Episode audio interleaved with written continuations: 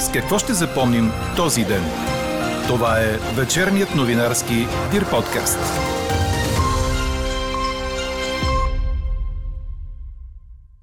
Важно условие за воденето на мирни преговори е военните действия да са спрени с взаимни договорености. Това условие днес липсваше. Ексклюзивният коментар на бившия външен министр Ивайло Калфин за започналите преговори между Русия и Украина ще чуете само в подкаст новините. И още за войната в Украина. 190 българи от Киев вече пътуват насам, след като властите съдействаха за осигуряване на зелен коридор за безопасно прибиране. Няколко дни след като министърът на отбраната Стефан Янев нарече действията на Русия в Украина военна операция, премиерът Кирил Петков поиска оставката му. Коалицията подкрепи това искане. Кой е призракът от Киев? Ще разберете след малко. С какво още ще запомним този ден? Чуйте във вечерните подкаст новини. Говори Дирбеге. Добър вечер, аз съм Елена Бейкова. Чуйте подкаст новините от деня. Валежите от сняг спират почти навсякъде. През нощта ще превали слабо на северо-исток, съобщава синоптикът ни Иво Некитов. А утре сутринта температурите ще са от минус 8 градуса на запад до около нулата по поречието на Дунав и Морския бряг. През деня на отделни места ще превали съвсем слабо, а в източна България ще остане ветровито. Дневните температури ще стигнат от 2 до 8 градуса. Светът очаква резултати от започналите в близост до украинско-беларуската граница преговори между Русия и Украина. В състава на украинската делегация са министърът на отбраната Алексей Резников, украинският депутат Рустем Омеров, украинският заместник министър на външните работи Николай Точицки. Руската делегация се ръководи от съветника на президента Путин Владимир Медински. Преговорите започнаха на обяд и бяха прекъсвани два пъти за почивка. Едно от условията за да се водят мирни преговори е да са спрени военните действия и то с взаимна договореност. В случая с Русия и Украина това условие липсва. Отделно се чув аванс, че Русия има предварителни изисквания Украина да се демилитаризира напълно, което е неприемливо условие за суверенна държава. Това коментира за подкаст новините бившият външен министр Ивайло Калфин. До толкова, доколкото към момента има и военни действия, и предварителни условия. Аз не съм голям оптимист, но е добре все пак, че има контакти, че се срещат. Относно исканата оставка на министъра на отбраната, Ивайло Калфин коментира, че е жалко, че Стефан Янев си тръгва, тъй като е бил, цитирам, компетентен и умерен човек, но и че се изненадал от изказването му относно действията на Русия в Украина. Аз мисля, че министър Янев имаше достатъчно ясно и добро разбиране, че действително това, което се случва в Украина е война въпреки че се опитваше да използва други думи. И аз не мисля, че е защитавал руската позиция или позицията на руския президент в този случай, но така или иначе това, което видяхме в медиите е свързано с негово изказване, което аз даже го чух по радиото и се изненадах, че го прави, но може би има някакви причини. Не ги знам, не ги познавам. Аз лично съжалявам, че неговата оставка беше поискана той беше един компетентен и умерен човек. На нас не ни трябват ястреби в Министерството на отбраната. Целият разговор с Ивайло Калфин ще чуете в края на подкаст новините. А тази нощ, в която беше забранено на жителите на Киев да излизат навън, ЖП гарата в столицата остана празна. За няколко часа в града беше спокойно, преди отново да се чуят взривове. Опашки очакащи се извиха на сутринта пред хранителните магазини. В обедните часове руските войски започнаха интензивно да обстрелват Чернигов, съобщиха от Министерството на извънредните ситуации в Украина. А малко по-късно излезе информация за десетки убити и стотици ранени при руски ракетни удари удари тази сутрин в украинския град Харков, предаде Reuters. Укринформ съобщи, че руските сили са нанесли масирани удари по жилищни квартали в Харков. Според кореспондент на агенцията за сега има данни за 3 убити и 14 ранени. Руските войски са взривили петролна база в Ахтикарка а говорителят на Кремъл Дмитрий Песков защити днес решението за изпращане на руски сили в Украина, като каза, че западните оръжени доставки за Киев показват, че Русия е поступила правилно, опитвайки се да демилитаризира своята съседка, предаде Reuters. Песков обвини Европейския съюз във враждебно поведение към Русия и каза, че въоръжаването на Украина е крайно опасен и дестабилизиращ фактор. Той заяви пред журналисти, без да представи доказателства, че много украинци са използвани като жив щит от украински националисти и определи това като престъпление. Песков отказа да коментира какви жертви са претърпели руските сили, отнасяйки въпроса към Министерството на отбраната. Консулската служба при посолството на България в Киев преустанови работа днес, съобщиха от мисията ни в украинската столица. Всички паспорти, както български, така и украински, ще бъдат върнати по служебен път. По-рано Русия съобщи, че осигурява безопасно придвижване на киевчани, ако искат да напуснат града. Българското генерално консулство в Одеса се евакуира. Последните два автобуса с около 90 българи тръгват от Одеса, съпровождани от няколко цивилни коли. Всички напускат Украина новина. А след извънредно заседание на кабинета, премиерът Кирил Петков съобщи, че българите, искащи да напуснат Киев, вече са в автобусите и пътуват към границата, след като им е осигурен зелен коридор за преминаване. И съм много благодарен и на Министерство на външните работи, на министър Теодора Генчовска, както и на хората от военно разузнаване, че успяхме да осъществиме тази операция. Това са 190 човека с българи, които сега са с по-малък риск и се надяваме до следващите часове да ги да успеят да стигнат до границата успешно и здрави и живи, но това, че са вече извън а, кварталите на Киев е много добра новина. У нас продължава кампанията на Българския червен кръст за хуманитарна помощ за пострадалите в Украина. В София от вчера до днес на обяд са се отзовали над 200 дарители, предаде БНР. От днес Българският червен кръст открива дарителска сметка за набиране на пари в помощ на украинските граждани. Кампанията вече събира материални дарения от първа необходимост – нови дрехи, хигиенни материали, обувки, спално бело. Българите са съпричастни и с готовност да настаняват бежанци в домовете си. Това стана ясно след като Центърът на бесарабските българи в България се обърна публично с призив към хората, които имат възможност да предоставят място за живеене на идващите към България българи от Украина и техните семейства. За няколко часа от първото си съобщение се обадиха десетки хора, написаха от центъра. Към момента няма промяна в радиационната обстановка на територията на страната и не се налага предприемане на мерки за радиационна защита на населението. Това съобщиха от Министерството на здравеопазването по повод журналистически запитвания относно риска от радиоактивно замърсяване на територията на България. Иначе България разполага с запас от зърно за следващите две години, което гарантира спокойствие на пазара. Складовете са пълни и няма недостиг на храни. Стана ясно по време на среща на вице-премьера Корнелия Нинова и земеделския министр Иван Иванов с представители на големите търговски вериги у нас. От бранша обясниха, че няма повишено търсене на стоки, както и че веригите на доставки работят нормално. По време на срещата беше обсъдено да се потърсят допълнителни средства средства и начини за подкрепа на български производители, за да се гарантира сигурността на продоволствието на вътрешния пазар на храни и да се ограничи ръста на цените при изостряне на конфликта в Украина. И още от случващото се у нас. Заради военните действия в Украина само за няколко дни са отменени десетки резервации в Банско. От туристическия бизнес в града очакват броят на отказаните почивки, както за края на зимния сезон, така и за летния, да продължи да расте, съобщи БНТ. На фона на осложнената международна обстановка, хотелиерите очакват леко повишение на българските туристи след падането на зелените сертификати. От бранша са готови да приемат и бежанци от Украина, но при ясно разписани условия кой ще плаща издръжката на тези хора и на каква цена. Междувременно от Военното министерство съобщиха, че Централното военно окръжие и неговите структури в страната всяка година извършват актуализиране на базата данни за хората от резерва и запаса, които се водят на военен отчет.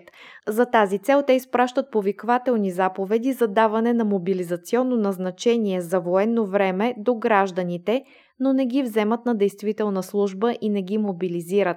Само и единствено след решение на Народното събрание и указ на президента може да се обяви мобилизация, припомнят от Министерството на отбраната. На извънредното заседание днес правителството поиска свикване на Народното събрание, за да бъде одобрена предложената по-рано днес оставка на министъра на отбраната Стефан Янев. Тя беше поискана от премиера Кирил Петков, часове след като Янев написа във Фейсбук, че няма да подаде оставка и че ако бъде отстранен от правителството, това ще има опасни последици. В изявление пред медиите премиерът увери, че всички коалиционни партньори подкрепят оставката на Янев и аргументира решението си да я поиска. Първо, никой министър в това правителство няма право на собствена външна политика, особено по Фейсбук. Второ, никой министър не може да казва на правителството, че неговото оставане е функция на стабилността на правителството. Това правителство няма да гони стабилност, ще гони правилни действия и принципни позиции. Трето, мой военен министр не може да използва думичката операция вместо думичката война. Операция не може да се нарече, когато хиляди военнослужащи от едната и от другата страна вече са убити. Войници, които са с възраст по-малка от възрастта на моята голяма дъщеря. Когато и тази нощ се обстрелваше българско мълцинство в Украина, когато и тази нощ българи в Киев се криеха по мазетата, защото се страхуваха, че техните домове ще бъдат взривени.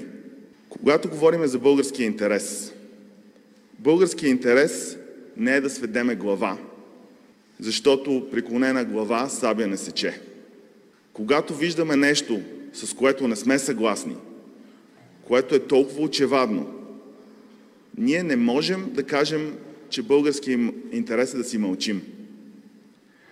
Българският интерес е този, когато използваме гласа на България, гласа на българското правителство, остро да осъжда политики и действия дори на великите сили. Искам да кажа също, че Европейския съюз никога не е бил по-единен. Когато виждаме, че една славянска страна напада друга славянска страна в една братоубийствена война, без реален повод, ние трябва да заявиме с ясен глас. Тази война трябва да спре. След заседанието на правителството, Кирил Петков обяви, че от Продължаваме промяната предлагат за министър на отбраната военния експерт Тодор Тагарев, който беше министър в служебния кабинет с премьер Марин Райков. А реакцията на президента Румен Радев за оставката на Стефан Янев дойде няколко часа след заявката на министър-председателя. Смяната на министъра на отбраната в разгара на военна криза в съседство е риск, отговорността за който ляга върху управляващата коалиция, се казва в позицията на държавния глава. И още, в избора на министър мнозинството трябва да се ръководи от разбирането за суверенитет, професионална компетентност и способност да се отстоява българския интерес. А във връзка с войната в Украина, президентът посочва, че очаква от правителството да засили работата по мерките за намаляване на последствията от задаващата се криза, от укрепване на сигурността в енергетиката до гарантиране на хляба на българите. Необходими са енергични действия за изпълнение на мерките за развитие на въоръжените ни сили и укрепване на отбранителния капацитет на страната. Очаквам да продължат усилията за евакуация на нашите сънародници от Украина и за тяхното устройване в България, подчертава Румен Радев. Какво не се случи днес?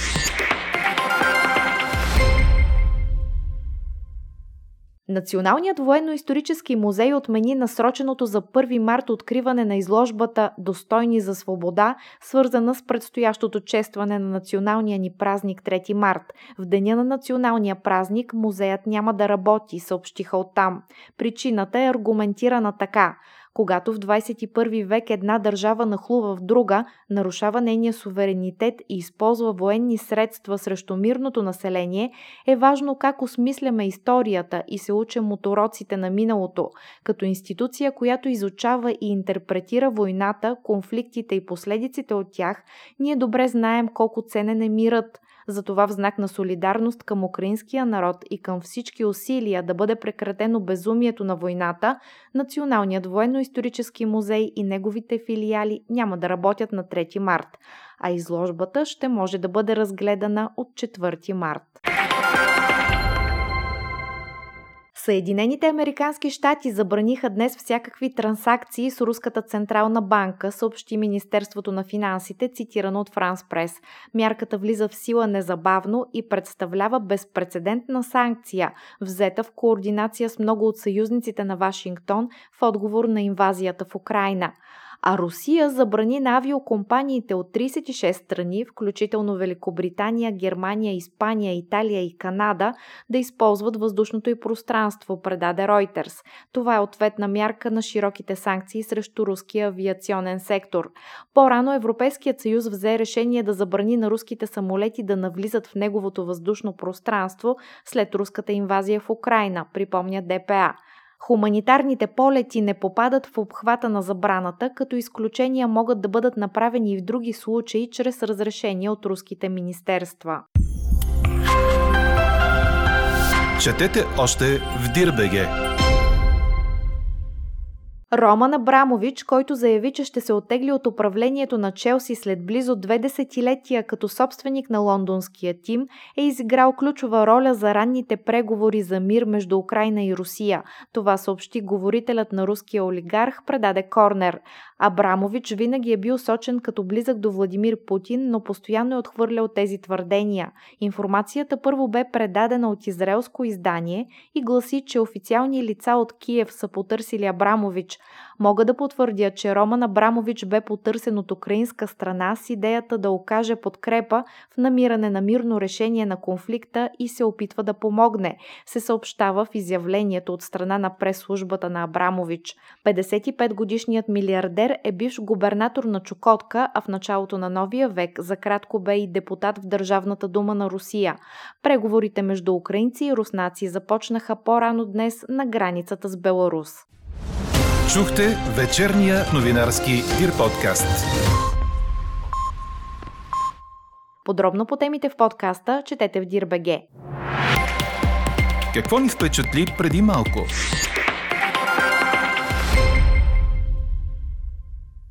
Градски мит, страшилище за руската армия или супергерой? Това се питат все повече хора в социалните мрежи, където заваляха мемета и легенди за призракът от Киев. Кой е той? разказва Елза Тодорова. Украински пилот на МиГ-29 стана известен в социалните мрежи като призракът от Киев и още в първия ден на руската инвазия му се приписват свалени 6 противникови самолета. До 27 февруари той вече има на сметката си унищожени 10 летящи машини на руската армия. Макар интернет да е пълен със съобщения за успехите на украинския пилот обаче, е малко вероятно да става дума за един и същи човек. Към днешна дата призракът от Киев е повече градски мит, чийто образ служи за повдигане на духа на украинците. Официалните украински информационни агенции също не потвърждават съществуването на въздушния ас, но бившият украински президент Петро Порошенко публикува в Твитър снимка на боен пилот, твърдейки, че това е призракът от Киев. Името му остава в тайна, но безброй мемета вече обикалят социалните мрежи, повечето от които са в духа на това как руската армия трепери, виждайки, че той се задава. Появиха се и сравнения с супергерой, докато украински граждани не спират да споделят видеа как МиГ-29 сваля руски военни самолети с хаштаг «Призракът от Киев». Каква я мислехме, каква стана? Очаквате ли преговорите между Русия и Украина да спрат огъня в Киев? Ви питахме днес. 62% от отговорите в анкетата ни са не. Едно от условията за мирни преговори е военните действия да са спрени с взаимна договореност, а такова днес липсваше. Това коментира за подкаст новините Ивайло Калфин. Още преди да са ясни резултатите от срещата на руската и украинската делегации в беларуската Гомелска област, бившият външен министр не изрази големи очаквания от тях. С Ивайло Калфин разговаря Елза Тодорова. Аз нямам особено високи очаквания към преговорите, защото има няколко условия за да има подобни преговори. Едното е да няма военни действия. Те да бъдат спряни и то с взаимна договореност. Не е нормално да се водят мирни преговори тогава, когато такът военни действия. Второ, ние видяхме, че руската страна има предварителна позиция, поне това, което се чува в медиите, че искат от Украина тотално да се демилитаризира. Това означава да се предаде и да унищожи, да ликвидира на практика армията си. Нещо, което надали е приемливо условие, включително за една суверенна държава. Така че до толкова, доколкото към момента има и военни действия, и предварителни условия, аз не съм голям оптимист, но е добре все пак, че има контакти, че се срещат. Тоест да очакваме ли ескалиране на тази ситуация? Аз а, си мисля, че преговорите трудно на този етап ще могат да намерят решение. Какви изводи виждате от ситуацията, която възникна в Украина? Питам, защото според някои можеше да се избегне руската военна, както я наричат те, операция. Ами, могат да я наричат спецоперация. Това си е пълномащабна война, както виждаме в момента. А, дали можеше да се избегне? Сигурно. Сигурно много неща са могли да се развият по друг начин, само че факта е, че те не се развиха по една или друга причина и аз не мисля, че трябва да търсим вината само в някого. Сигурно, ако Украина беше прията в НАТО преди няколко години, Русия силно се замисли три пъти дали да нападне страна членка на НАТО или не. Но пък от друга страна, 2008 година се спомням, че украинското общество, самото общественото мнение беше много разделено. Така че и това не би трябвало да става на сила. Членство в Европейския съюз, това, което и днес поиска украинския президент, сами знаем и от опита на България, че не е процедура, която става за един ден и той има смисъл в този процес, защото означава държавата изцяло да се адаптира към европейското законодателство, европейските норми. Това не става от днес за утре. Така че аз не мисля, че нещо много можеше да се направи преди това. Разбира се, никой не очакваше руския президент да влезе в тази, бих казал, авантюра. Всъщност големия губещ от тази война ще бъде Русия и то дългосрочно. За голямо съжаление, руските граждани ще трябва да платят това, което прави руския президент. А нашата страна дали ще бъде губеща? Защото много критики отнася, например, позицията на България и според вас трябва или не България да прати оръжие на Украина, например? Ами, вижте, е, Значи, първо позицията на България ние трябва добре да си представим къде стои държавата ни. Ние сме част от е, една колективна система за сигурност, която е НАТО и на нея изцяло разчита на нашата национална сигурност, така както преди това разчиташе на Варшавския договор. Ние винаги сме били разчитали на колективна система за сигурност. В този смисъл ние трябва да бъдем предвидим и достоверен член на тази организация. Трябва да се стремим в нея да има консенсус, а не за всяко решение да се опитваме така по-андрешковски да се измъкнем. Разбира се, България не би трябвало и не е редно. Ние сме на практика съседна страна на този военен конфликт да бъдем едни от ястребите в НАТО. Нито пък мисля, че сме толкова заплашени, колкото силно и по исторически причини, силно с основания и при Балтийските държави и Полша имат, имат силни притеснения те поискаха допълнителни войски чужди на своите територии. Аз не мисля, че България има нужда от това. Но активното участие в НАТО, солидарността, подкрепянето на позицията на практика инвестиция в българската сигурност. Защото утре, ако нещо се случи с България, ние ще разчитаме точно на тези страни да дойдат и да ни помогнат, не на Русия. Що се отнася до износа на, на оръжие, ние видяхме, че даже Германия, която до сега, след Втората световна война, не е изнасяла въоръжения, включително и тя в тази ситуация, направи изключение. И при положение, че военното производство, износа на оръжие е нещо, което винаги е свързано с много морални въпросителни. Знаем, че българско оръжие къде ли в кои ли не конфликти се е появявало. А, в случая мисля, че украинците водят справедлива война за защита на държавата си. И действително трябва да им се помогне максимално.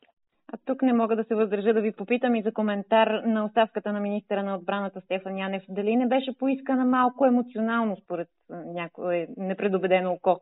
Може и да бъде емоционално. Аз не знам дали има някакви по-дълбоки причини от тези, които видяхте в публичното пространство, свързани с негови изказвания, които мисля, че самите изказвания стига разбирането да бъде едно и също всички. Аз мисля, че министър Янев имаше достатъчно ясно и добро разбиране, че действително това, което се случва в Украина е война въпреки че се опитваше да използва други думи. И аз не мисля, че е защитавал руската позиция или позицията на руския президент в този случай, но така или иначе това, което видяхме в медиите е свързано с негово изказване, което аз даже го чух по радиото и се изненадах, че го прави, но може би има някакви, някакви причини за това нещо. Може да има и по-дълбоки причини, не ги знам, не ги познавам. Аз лично съжалявам, че неговата оставка беше поискана. Той беше един компетентен и умерен човек. На нас не ни трябват ястреби в Министерството на отбраната. Така приключва днешната ни анкета. Новата тема очаквайте утре сутрин точно в 8. Приятна вечер! Слушайте още, гледайте повече и четете всичко Дирбеге.